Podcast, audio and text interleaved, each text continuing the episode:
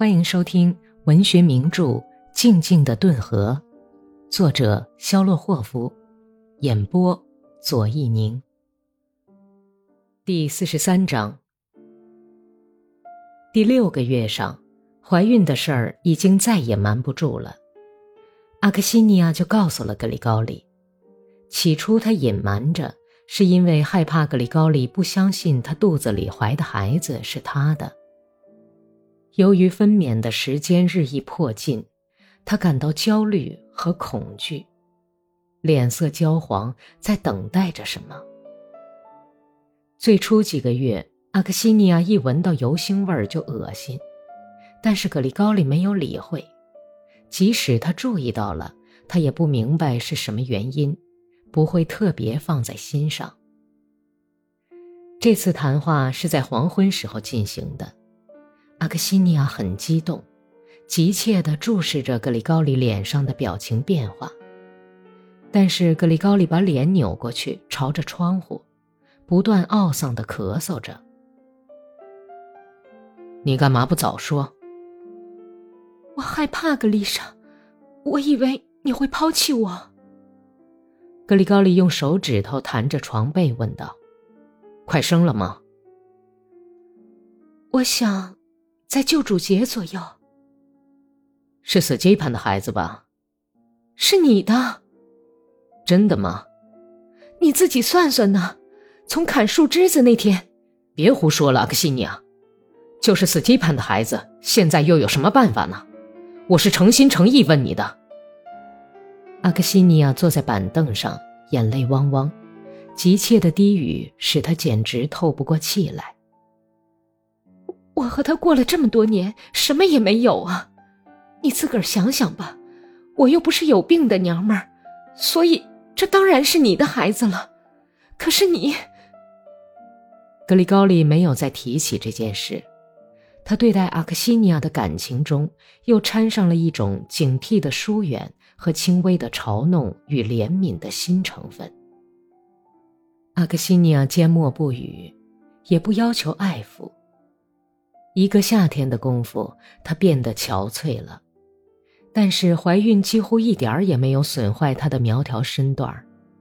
丰满的体态使她的圆肚子不太显眼，而消瘦的面庞却使那对清秀的眼睛变得更加温柔好看。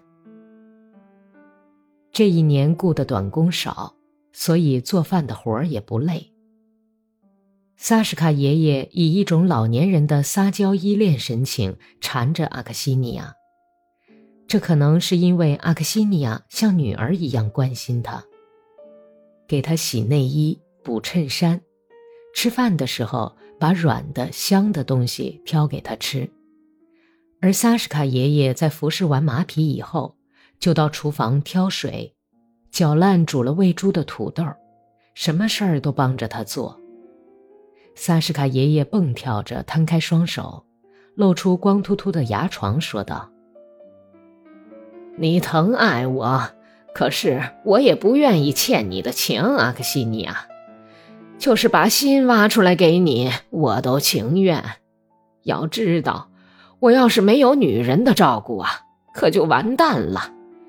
你需要什么，只管说。”由于叶夫盖尼从中说笑。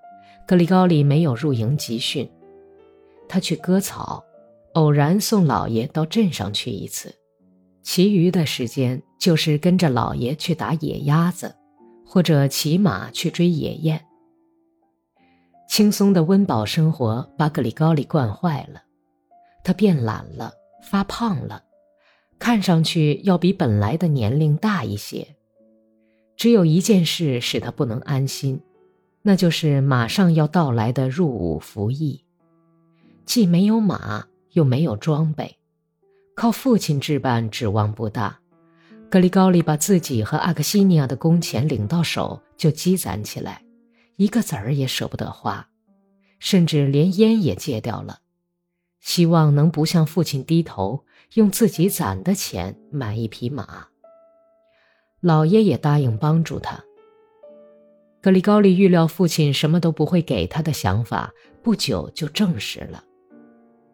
六月底，毕德罗来看望弟弟，言谈中提到父亲对他仍旧十分气恼，曾经说过不给他置办战马，说叫他去参加地方部队。好吧，叫他先别高兴，我要骑自己的马去入伍。格里高利把自己的这三个字说的特别重。你打哪儿去弄啊？你能变出匹马来吗？毕德罗咬着胡子笑问道：“我变不出，就去讨一匹，再不就去偷一匹。真是好样的！我拿工钱去买一匹马。”格里高利正经地解释说。毕德罗坐在矮台阶上，询问了工作、饭食和工钱等方面的情况。他嚼着已经咬得很短的胡子梢。对什么问题都点头称赞。问完话分别的时候，毕德罗对格里高利说：“你还是回家去住吧，不要翘尾巴了。你想发大财吗？我不想发大财。你打算跟自己的婆娘过下去？”毕德罗换了个话题：“跟哪个自己的婆娘？跟这个过下去吗？我想暂时是这样。怎么了？”我只不过随便问问罢了。格里高利出去送他，最后问道：“家里过得怎么样？”毕德罗从台阶的栏杆上解着马，笑了一声，回答说：“ 你有好几个家，就像兔子有好几个窝，很好，凑合着过嘛。妈妈很想你，现在干草已经收集完了，堆了三大垛。”格里高利很激动。打量着毕德罗骑来的那匹老骡马，问道：“没有生驹儿吗？”“没有，兄弟，原来是匹不会生驹儿的骡马，不过跟霍利斯托尼亚换来的那匹枣红马生了一个小驹子。”“生的什么驹子？”“一匹小儿马，兄弟，这匹小儿马可真是无价之宝，长腿，踢关节很正，前胸也漂亮，会长成一匹好马的。”格里高利叹了一口气：“我我很想念咱们的村子，毕德罗。想念顿河，这儿连流水都看不见，真是个讨厌的地方。回来看望我们吧。”毕德罗哼哼着，把肚子贴在马的尖削的背上，右腿跨了过去。“好吧，好，再见，一路平安。”毕德罗已经走出院子，他忽然想起一件事，向站在台阶上的格里高利喊道：“娜塔莉亚，哎，我忘了，娜塔莉亚出事了。”风像鹰一样在院子上空旋转，没有把最后几个字送到格里高利的耳边。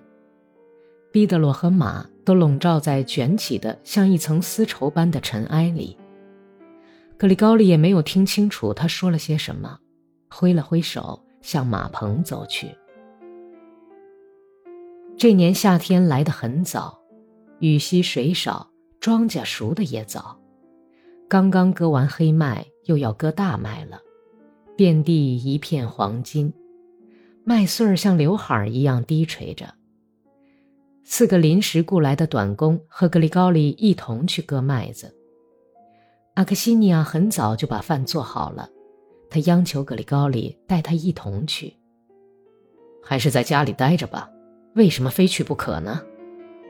格里高利劝他说，但是阿克西尼亚坚持要去，匆忙披上头巾跑出大门，去追拉着短工的大车。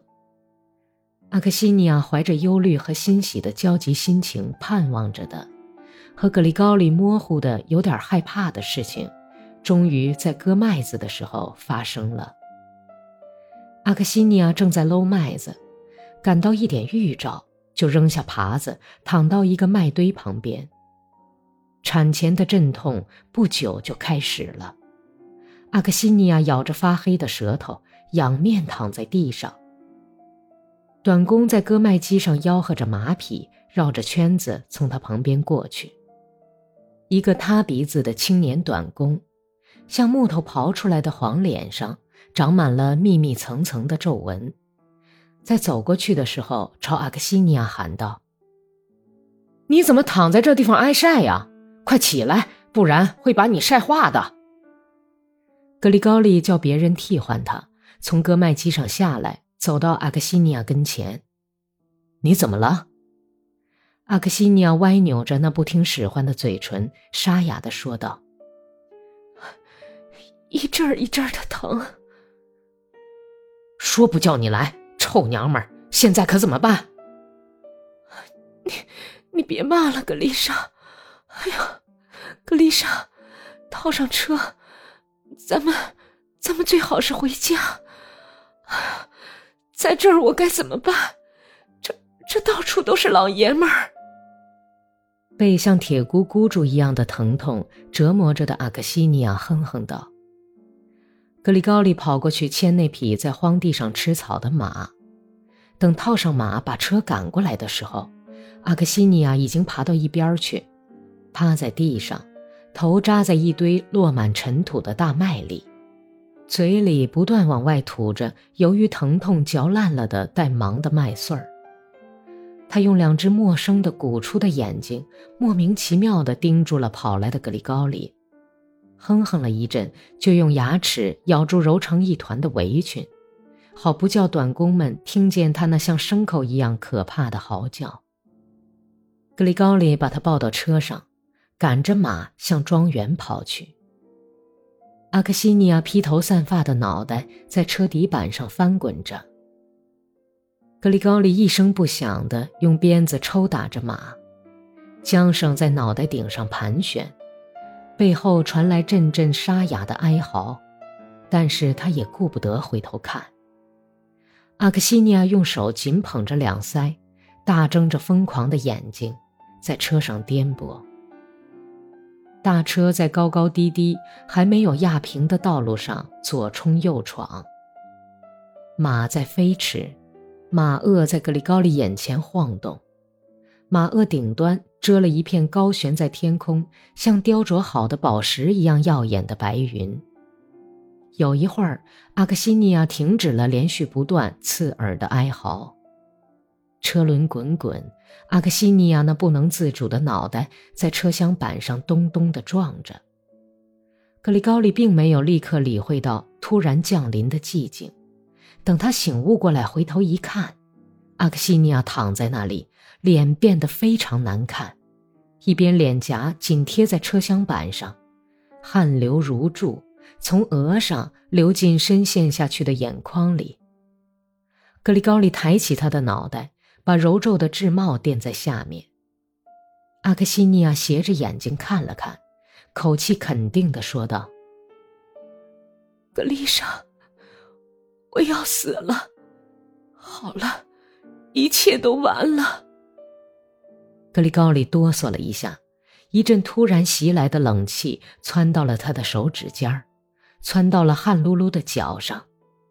他惊慌失措，想要说几句鼓励和亲热的话，可是没有想出来。从直哆嗦的嘴唇里冲出这样一句话来：“胡说，蠢娘们儿！”他晃了一下脑袋，弯腰把身子弯成两截儿。攥住阿克西尼亚的一条蜷得很不舒服的腿，疼痛暂时饶了阿克西尼亚一会儿，可是再疼起来则十倍于前。阿克西尼亚觉得向下坠的肚子里有个什么东西正在往外撞，他把身子弓得像张弓，吓死人的哀嚎撕裂着格里高里的心，他疯狂地赶着马。在车轮的轰隆声中，他隐约地听见一声尖细的呼叫。他勒住缰绳，回头一看，阿克西尼亚摊开两手，躺在血泊里。发狂的格里高里跳下车来，跌跌绊绊向车后走去，瞧着阿克西尼亚喷着热气的嘴，不是听出来的，而是猜出了他的话：咬，咬断脐带。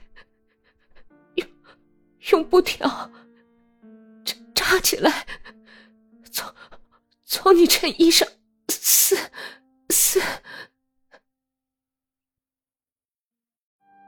本集播讲完毕。感谢收听。